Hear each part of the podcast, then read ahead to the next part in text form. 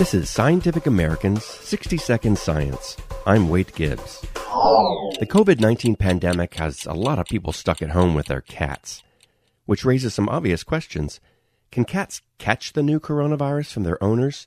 Can cats spread the disease to each other? And can people get infected by their cats?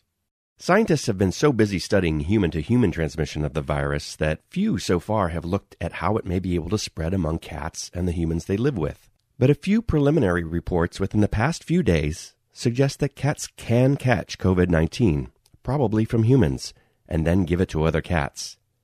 On April 5th, the Bronx Zoo announced that four tigers and three lions have developed symptoms of the disease.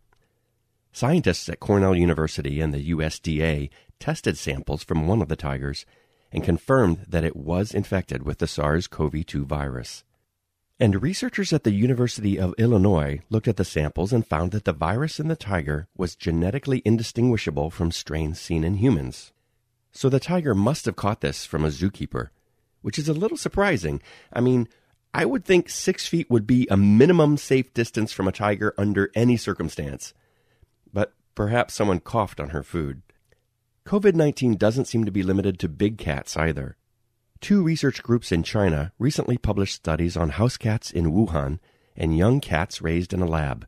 These preprints have not yet been peer reviewed, and this is very early science that may well change with further study. That said, their findings are worrisome. The Wuhan study did blood tests on 102 cats there to see whether they had antibodies to SARS CoV 2, which would mean that they had been infected with the virus at some point. 15% of the cats tested positive. Three of those had been living with people who were diagnosed with COVID 19. The rest of the cats were strays or had been in pet hospitals.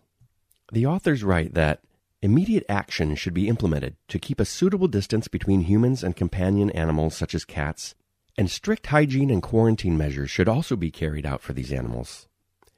In a second study, scientists at a high containment lab for animal diseases control in Harbin, China, deliberately squirted coronavirus into the noses of cats and other kinds of animals to see whether they became infected.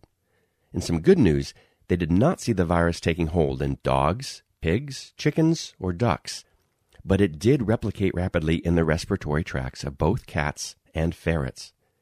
Within a few days after infection, all of the cats they inoculated started shedding virus in their feces.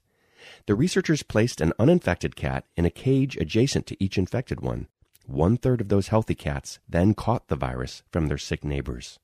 So far, the CDC says, there's no evidence that people can catch COVID 19 from their cats. But absence of evidence is not evidence of absence.